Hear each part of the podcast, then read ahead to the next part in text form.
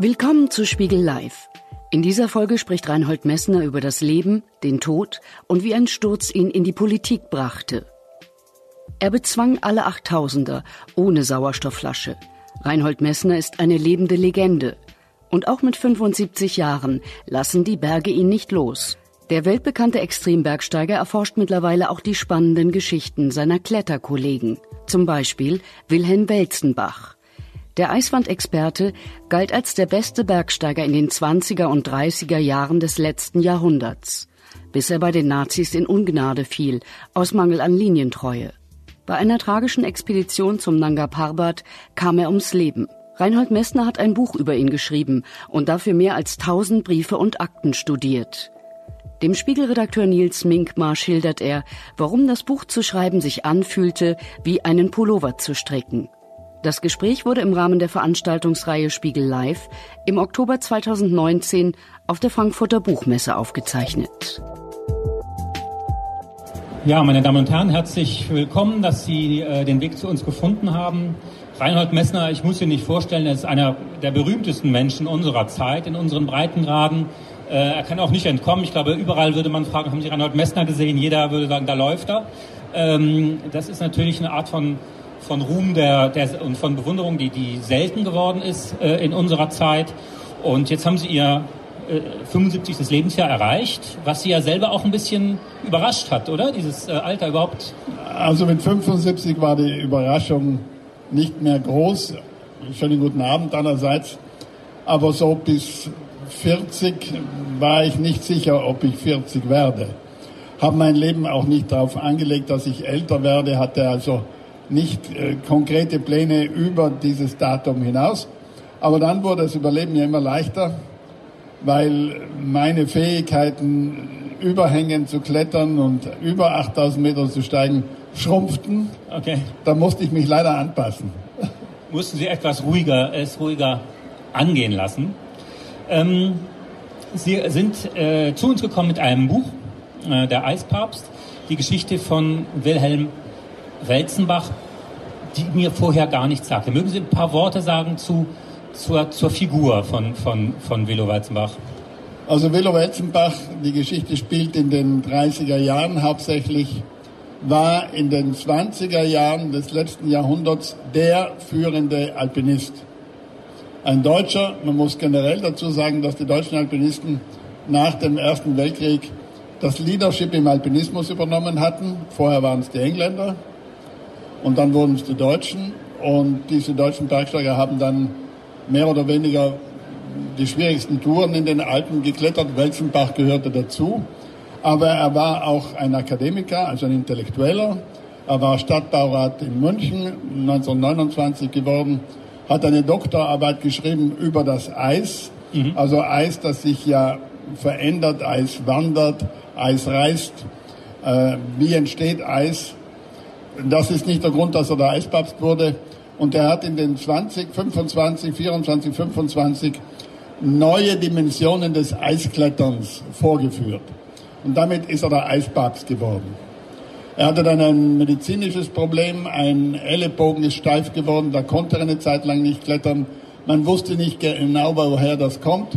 Dann hat er sich erholt in der Schweiz und hat angeknüpft an sein früheres Können und hat 1928 angeregt von einem deutschen Schriftsteller, dem Schriftführer des Deutsch-Österreichischen Alpenvereines, äh, eine Nanga Parbat-Expedition entwickelt als Idee.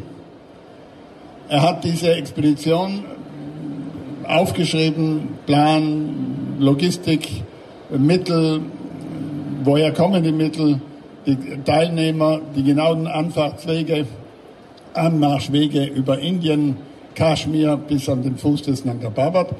Und er hatte ein Projekt, ein, klares, ausformuliertes Projekt, den Nanga Parbat über die Westseite, über die Diamir-Seite anzugreifen, aufbauend auf Albert Frederick Mammery, der bereits 1835, 1895 versucht hatte, dort hochzukommen und der bei dieser Expedition nicht am Berg, sondern beim Übergang in ein anderes Tal verschollen geblieben ist.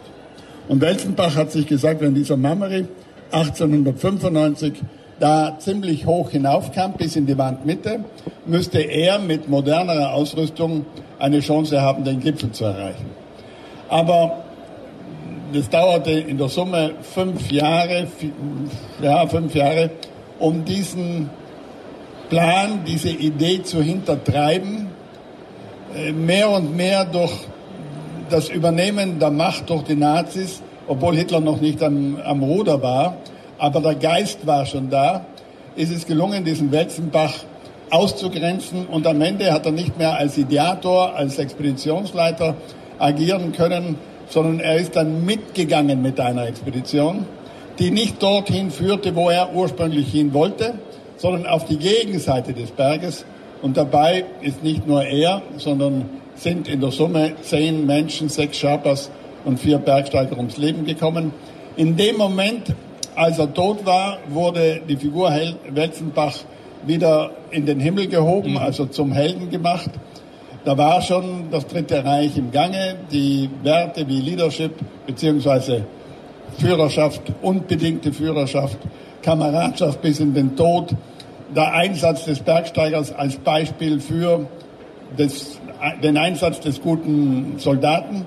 Das war alles jetzt plötzlich ein Wert, der dazugehörte. Früher gehörten diese Werte nicht zum Alpinismus. Der Alpinismus war anders strukturiert in seiner Wertevorstellung. Und jetzt wurden andere ausgegrenzt. Also Leute, die eben diese alten Werte weiterhin gepflegt haben, wurden ausgegrenzt. Und man sieht hier nicht nur, wie eine einzelne Person durch die Veränderung des Zeitgeistes ausgegrenzt und am Ende natürlich nicht umgebracht wurde, er ist selber gestorben, aber wie er eben zum Tod kommt. Und das Gleiche gilt natürlich für die gesamte Gesellschaft. Und die Briefe, die ich hier nutze, die sind der Schlüssel, um das Verständnis äh, zu entwickeln, wie das allgemein passierte. Mhm. Und diese Briefe hat man mir zugespielt. Das heißt, ich wusste natürlich, wer Welzenbach war, weil ich ja selber am Nanga Parbat war, öfter sogar, weil ich die alpine Geschichte kenne. Ich habe auch über ihn geschrieben, aber nie in einem ganzen Buch. Und ich habe dann die Information gekriegt von einem deutschen Anwalt gesetzten Alters, dass er die gesamten Unterlagen hat von Welzenbach.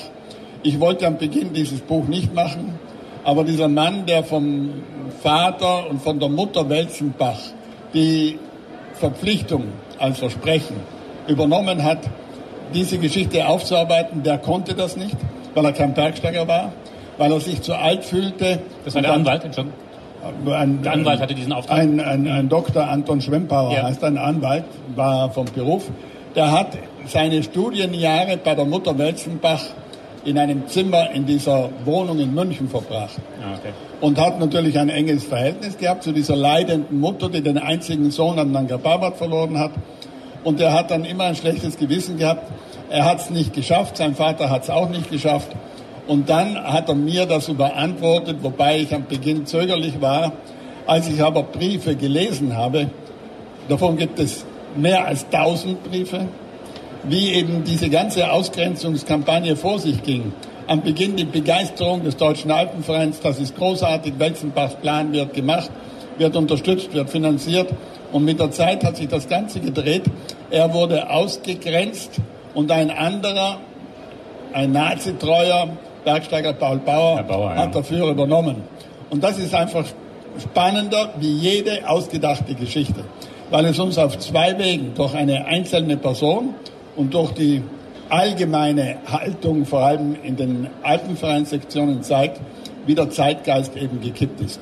Ja, man denkt immer, äh, Bergsteigen muss doch was Unpolitisches sein, aber da merkt man, das ist eminent politisch. Das Buch ist ja auch so eine richtige Faktensammlung oder äh, äh, wirklich ein, wie so ein Indizienprozess, äh, dass man merkt, wie dieser, wie dieser Held ausgegrenzt wird und auch dieser Wert der Kameradschaft, der wird ja da sehr stark äh, von Ihnen kritisch hinterfragt. Also der Wert der Kameradschaft findet in diesem Buch oder in dieser Geschichte den Höhepunkt, dass am Ende der Expeditionsleiter noch lebt, Welzenbach ist schon tot, Wieland, ein anderer Bergsteiger, ist schon tot. Eine Reihe von Sherpas sind erschöpft gestorben und drei Mann schleppen sich noch weiter nach unten. Es geht um das Überleben. Eben der Expeditionsleiter Willy Merkel, sein Leib Sherpa ist noch am Leben und Anzering.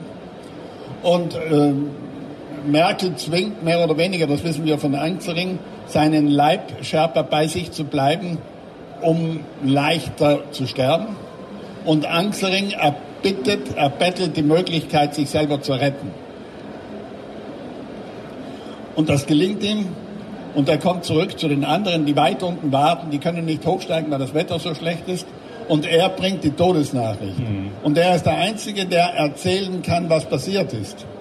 Und später, als die ganze Katastrophe vorbei ist und die Helden wieder zum Nanga Parbat ziehen, also die noch lebenden Helden, die nächste, die nächste Staffel oder der nächste Frontabschnitt, wenn man es jetzt böse sagt, da wird dieser Anzering kritisiert, weil er nicht bereit war, mit seinem sterbenden Expeditionsleiter selber zu sterben. Ja. Äh, ganz schlimm kritisiert. Er hätte das nicht tun dürfen. Das ist nicht Kameradschaft.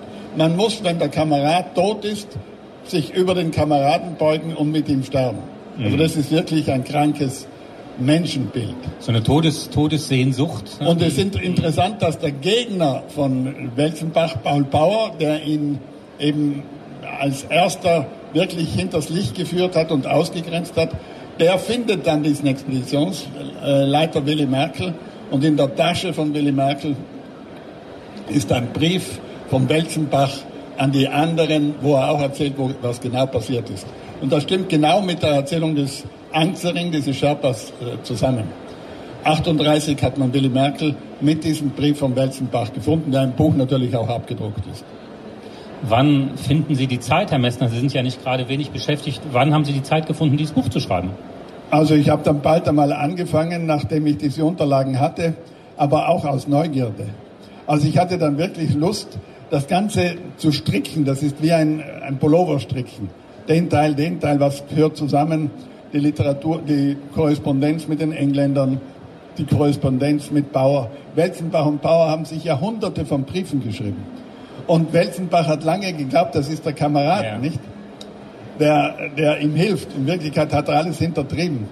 Also die hehre Bergkameradschaft, bei denen, die so als Monstranz vor sich hertragen oder als Schild vor sich hertragen, ist mit Vorsicht zu genießen.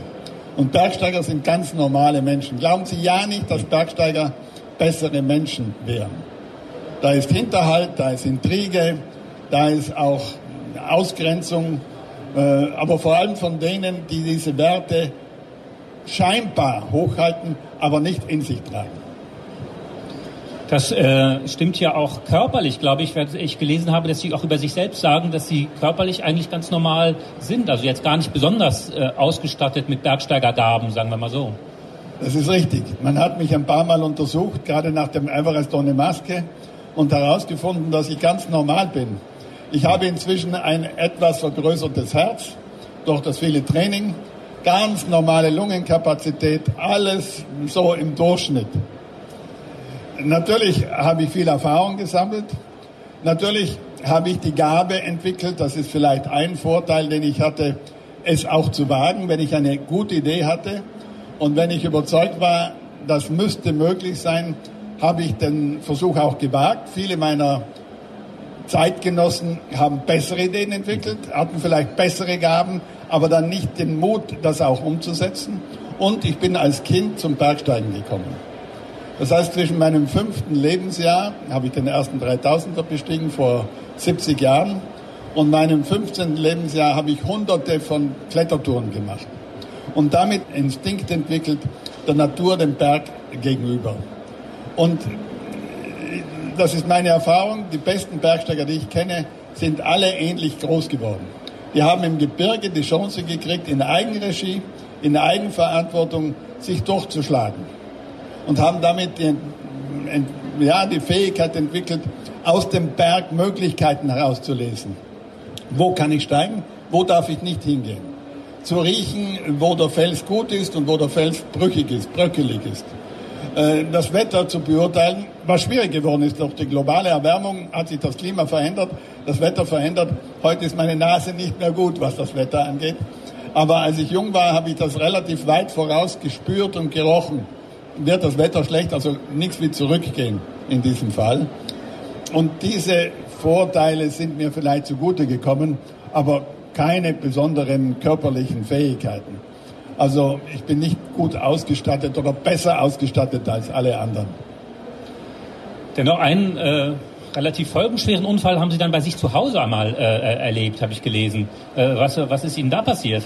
Das ist zwar peinlich, aber es ist eine Tatsache und ich stehe zu den Tatsachen. Ich bin von der eigenen Hausmauer gefallen. Ich lebe in Südtirol in einer Burg, in einem Schloss, muss man sagen heute, und die ist von einer Mauer umfriedet. Und da kamen wir einmal nach Hause, es war regnerisch, es war dunkel, es war kalt und die Haupttür war verriegelt und der Schlüssel war nicht dort hinterlegt, wo er hätte hinterlegt sein sollen, weil ihn jemand mitgenommen hat im Fehl. Dann lebten damals zwei Leute bei mir, ein Handwerker, der ihn mitgenommen hat, weiß ich von später, und ein Patenkind von mir, der war Koch in der Nähe in einem Restaurant. Da bin ich zu diesem Patenkind gefahren, um den Schlüssel zu holen. Da war aber nicht da. Da war weggerufen worden, weil ein anderer Koch sich verbrannt hatte und der einspringen musste. Das war zu weit weg. Dann bin ich zurückgekommen und habe gesagt, das ist kein Problem. Ich weiß eine Stelle, wo ich über die Umfriedungsmauer steigen kann. Sind sechs Meter hinauf und innen sieben Meter herunter.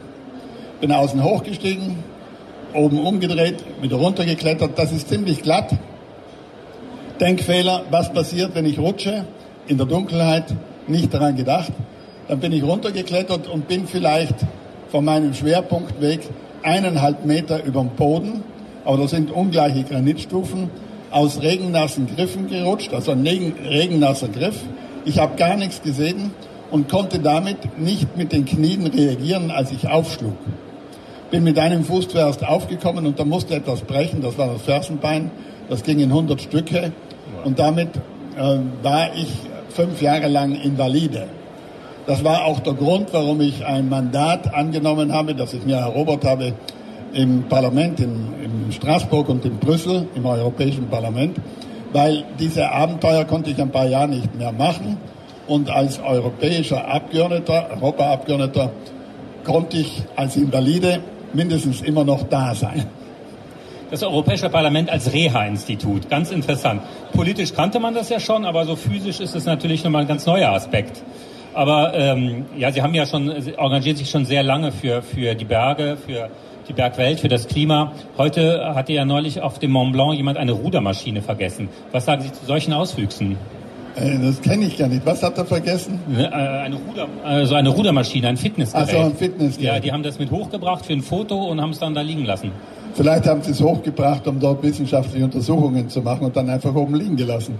Das ist eben die Folge äh, dieser Zeit, dass wir meistens nicht bedenken, dass wir die Sachen, die wir ins Gebirge hinaufbringen, auch die Infrastrukturen, früher oder später abbrechen oder entsorgen müssen. Mhm. Und sonst ist es natürlich früher oder später im Gebirge noch schlimmer als auf den Müllhalden. Hillary, der Erstbesteiger des Everest, hat ja vor, ja ungefähr vor 20 Jahren geäußert, inzwischen ist er verstorben, der Everest, der Mount Everest sei inzwischen die höchste Müllhalde der Welt. Das mhm. kann man unterschreiben. Es ist der höchste Berg der Welt. Und da oben am Gipfel, ich, ich glaube, da hinten sitzt ein Sherpa, äh, ist kein Sherpa, der könnte es bestätigen. Da oben liegt natürlich im Schnee begraben eine Menge an Müll. Wenn die Expeditionen zehn Tonnen mitbringen, um da hinaufzusteigen, muss etwas zurückbleiben. Je kleiner die Expedition, je weniger Leute, je weniger Ausrüstung, umso weniger Umwelt feindlich ist natürlich das Tun am Berg. Aber umso riskanter auch vielleicht für die Einzelnen. Also so werden sie sich wahrscheinlich das erklären, ne? dass sie so viel Zeug mitnehmen. Oder? Ja, aber das, das traditionelle Bergsteigen lebt ja von der Tatsache, dass wir in Eigenregie, in Eigenverantwortung mit dem Minimum an Ausrüstung in die Wildnis gehen und nicht in eine erschlossene Welt. Mhm. Die erschlossene Welt ist für den Tourismus und ein Everest, der heute präpariert wird für Massenaufstiege, ist ein Tummelplatz für Touristen und nicht für Alpinisten. Braucht man da eine, auch eine Regelung oder Quoten? Wie viele Leute, ich meine, am Mont Blanc ist man, glaube ich, kurz davor, weil da ganze Gruppen hingehen in Sneakers und, und Leute überhaupt gar nicht wissen, auf welches Risiko sich einlassen. Sollte man die Touristen eher unten lassen und das oben absperren? Es wäre so einfach. Wenn Sie an einem Berg keine Infrastruktur machen, keine Seilbahn, keine Hütte, kein Weg, dann geht niemand hin mhm. oder fast niemand. Aber wir haben natürlich die Berge erschlossen, auch für den Tourismus. Und je mehr wir die, Ber die Dolomitenstraßen, ist eine Erschließung, ja. das wird früher oder später zum, zum Verhängnis. Weil dann diese Werte, die zum Berg gehören, die Stille, die Entschleunigung, äh, die Erhabenheit, das geht alles verloren, wenn ich im Stau stehe, um irgendwo auf den Dolomitenpass zu kommen, dauernd die Hupe der anderen höre, die weiter wollen und nicht mehr weiter können, mhm. die im Stau stehen, die das Auto, den Motor laufen lassen und der verpasst, verpestet dann die Luft. Viele Menschen finden heute im Gebirge, auch in den Alpen, eine Situation äh, vor, die ist schlimmer als in den Ballungszentren. Mhm. Sie haben aber etwas ganz anderes gesucht. Aber wenn Sie alle auf einem Platz unterwegs sind, an einer Stelle, an einer Straße, an einem Lift, an einem Steig, dann sind das die Folgen. Die Alpinisten haben in den letzten 50 Jahren abgenommen. Es gibt weniger Alpinisten als früher. Es gibt sehr viele Kletterer in der Halle. Mhm. Das ist ein großartiger Sport, schöner Sport. Das ist auch ökologisch vertretbar. Die Leute gehen mit dem Fahrrad ja. an den Stadtrand und gehen klettern. Aber es ist nicht Alpinismus. Und es gibt unendlich viele Leute an den berühmten Bergen. Mont Blanc, Matterhorn, Everest, Aconcagua. Da staunen sich die Touristen aber 99,9 Prozent der Berge sind leer. Da steigen fünf Jahre keine Seilschaften hinauf. Die Berge sind nicht überlaufen, die Berge sind nur punktiert überfordert, aber so überfordert, dass es äh, ja, nicht mehr ansehenswert ist. Aber alle gehen dorthin. Das ist das Schlimme. Das heißt, die, die es tun, machen die Fehler. Natürlich haben die Touristiker vorher eine Infrastruktur geschaffen. Wenn Sie keinen Steig mehr haben, wenn Sie keinen Lift mehr haben, keine Straße mehr haben, haben die meisten Menschen relativ schnell die Lust verloren oder kriegen Angst, zum Glück.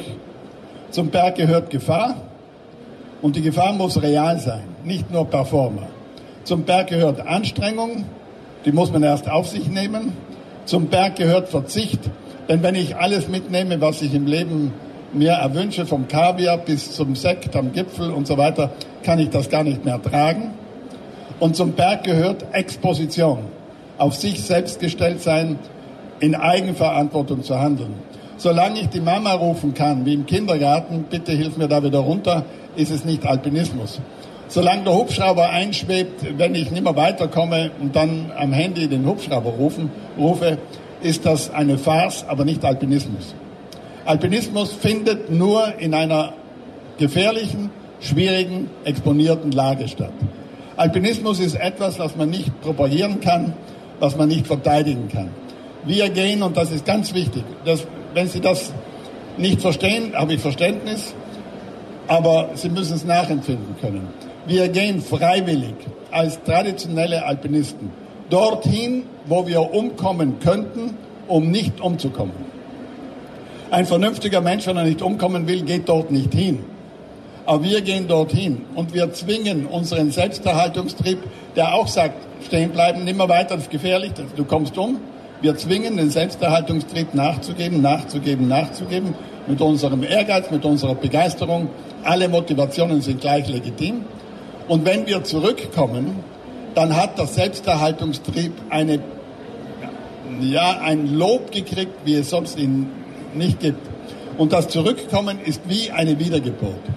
Und damit entsteht wieder der Wunsch, es nochmals zu machen und wieder zu machen. Und jedes Mal, wenn ich ein bisschen weiter an die Grenze ging und das überlebt habe, habe ich den Ansporn, das nächste Mal noch ein bisschen weiter an die Grenze zu gehen. Und das Ganze ist nur, es ist eine Kunst zu überleben, eine große Kunst. Jeder Zweite kommt um oder jede Zweite.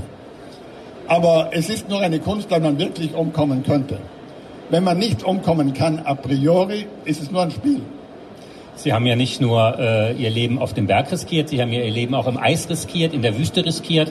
Also es war ja nicht, es waren ja auch die Wüste Gobi, es war ja auch äh, die Expedition durch die Arktis. Wenn jetzt äh, junge Abenteurer kommen und sagen, Herr Messner, was ist denn nochmal ein Abenteuer, was ich wagen könnte? Gibt es da irgendwas, oder sagen Sie, heute gibt es solche Abenteuer wie zu Ihrer Zeit gar nicht mehr?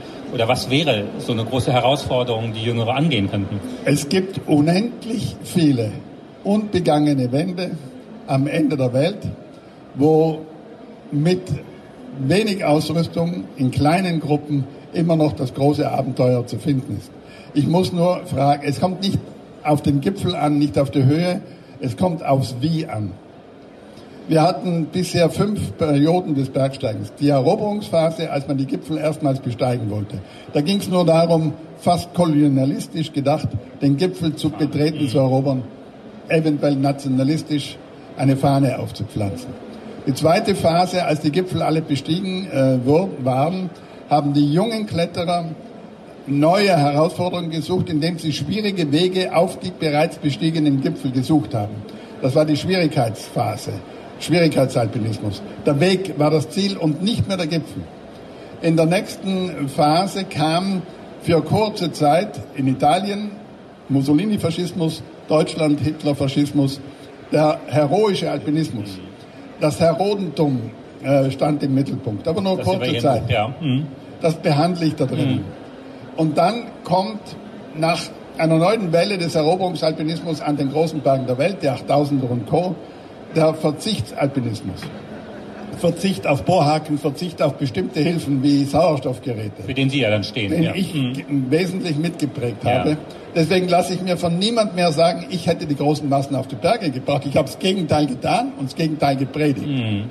Leider war ich nicht stark genug. Dieser Verzichtsalpinismus ist nicht durchgedrungen, hat keinen Erfolg gehabt, nur ganz im Kurzen. Mhm. Und heute leben wir im Zeitalter des Pistenalpinismus, denn die meisten Menschen, die klettern oder auf Berge steigen, sind auf Pisten unterwegs. 1000 pro Tag am Everest, ähm, das ist jetzt ein bisschen überzogen, aber mit den Sherpas ist das so. Am Mont Blanc, Matterhorn, ich habe sie schon aufgezählt. Es sind 20 Berge auf der Welt, die überlaufen sind und ein paar Millionen, die leer sind. Also keine Ausrede. Mir kommt niemand mehr mit der Ausrede, wir haben alle Abenteuer schon erledigt und damit ist es gemacht. Nein, wir haben Kleinigkeiten gemacht.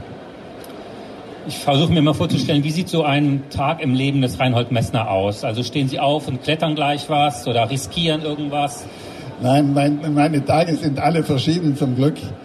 Ich, wenn ich keine Termine habe, dann schlafe ich aus, lasse mich von der Sonne oder vom ersten Morgengrauen wecken, habe keine Eile, überlege dann, wenn ich es nicht am Vortag schon überlegt habe, was ich tue. Ich entwickle Filmprojekte, mache im Moment Filme, ich schreibe nach wie vor. Im Moment, heute habe ich gerade vielleicht ein Nachfolgerbuch besprochen. Okay. Von diesem Buch gibt es noch ein paar Ideen. Ideen habe ich jede Menge. Ich muss nur dann einteilen, was mache ich wirklich. Ich gehe sehr gerne ein Stück. Ich klettere dann und wann, aber ja. nicht mehr so viel. Ich reise sehr viel. Ich trage immer noch zusammen für meine Museen. Ich habe ja eine Museumswelt aufgebaut mit sechs Häusern. Das ist ein Museum, das eben mehrere Ableger hat und arbeite an einem relativ großen Projekt, die wesentlichen Berggruppen der Erde auch erzählerisch zu backen. Mhm. Ob das gelingt, weiß ich noch nicht, aber ich bin dabei. So in der Anfangsphase beim Versuchen, beim Testen, beim Überlegen. Ich bespreche natürlich mit ganz engen Freunden auch, mm, ob sie das für möglich halten oder nicht. Ich führe ein ganz normales Leben, aber ich bin nach wie vor der Meinung, dass es vor allem gilt, im Hier und Jetzt umzusetzen. Also meine Lebensfreude kommt vom Umsetzen von Ideen in die Tat. Und das habe ich ein Leben lang getan, das habe ich als Kind gelernt habe immer dann, wenn es mir langweilig wurde in einem Tun, weil ich es zu gut beherrschte oder weil ich mich nur mehr wiederholt habe, umgesattelt in ein anderes Tun, stecke jetzt in der siebten Lebensphase. Jedes war wie ein Leben für sich. Und wenn ich gesund bleibe, auch mein Gehirn relativ, äh, sagen wir, intakt bleibt. Man hat ja immer schon gesagt, man merkt, dass mein Gehirn in der großen Höhe mächtig gelitten hätte. Die Kritiker waren immer sehr schnell bei dieser Aussage. Ich nehme das gern äh, auf, aber ich spüre, ob mein Gehirn funktioniert oder nicht. Also als ich dieses Buch schrieb, hat sich mein Computer Stunde für Stunde wieder gefüllt, weil ich viele Namen kannte, die da vorkamen, kamen und mir gar nicht hatte vorstellen können, dass auch der und der da dabei war in dieser ganzen Positiv-Negativ-Kampagne. Und dann fange ich sicherlich noch etwas an. Ich brauche jeweils so ungefähr zehn Jahre, um ein Thema so weit zu beackern, dass ich an meine Grenzen komme und sage, mehr kann ich nicht. entweder wirtschaftlich oder von der Zeit her oder äh, von meinem Interesse her, und dann mache ich was anderes. Ich erfinde mich alle zehn Jahre neu. Wunderbar, dann äh, ich hoffe, es dauert nicht mehr zehn Jahre, bis Sie wieder hier bei uns am, am Stand sind, sondern dass wir Sie sehr bald schon wiedersehen und weiterreden. Und dann bedanke ich mich erstmal für das schöne Gespräch. Vielen Dank, Reinhard Messner. Danke meinerseits. Dankeschön, auch ans Publikum. Dankeschön. Das war Spiegel Live, ein Gespräch über Reinhold Messners Welt der Berge, aufgezeichnet auf der Frankfurter Buchmesse 2019. Aktuelle Informationen, Fotos, Videos und Berichte von unseren Veranstaltungen finden Sie unter www.spiegel-live.de oder abonnieren Sie einfach diesen Podcast, um künftig keine Episode zu verpassen. Spiegel Live finden Sie in allen gängigen Podcast-Apps wie Apple Podcasts, Castbox oder auf Spotify. Wenn Sie uns Feedback zu diesem Podcast senden wollen, schreiben Sie einfach an podcast.spiegel.de. Und falls Sie uns bei Apple Podcasts hören, können Sie dort gern eine Bewertung hinterlassen.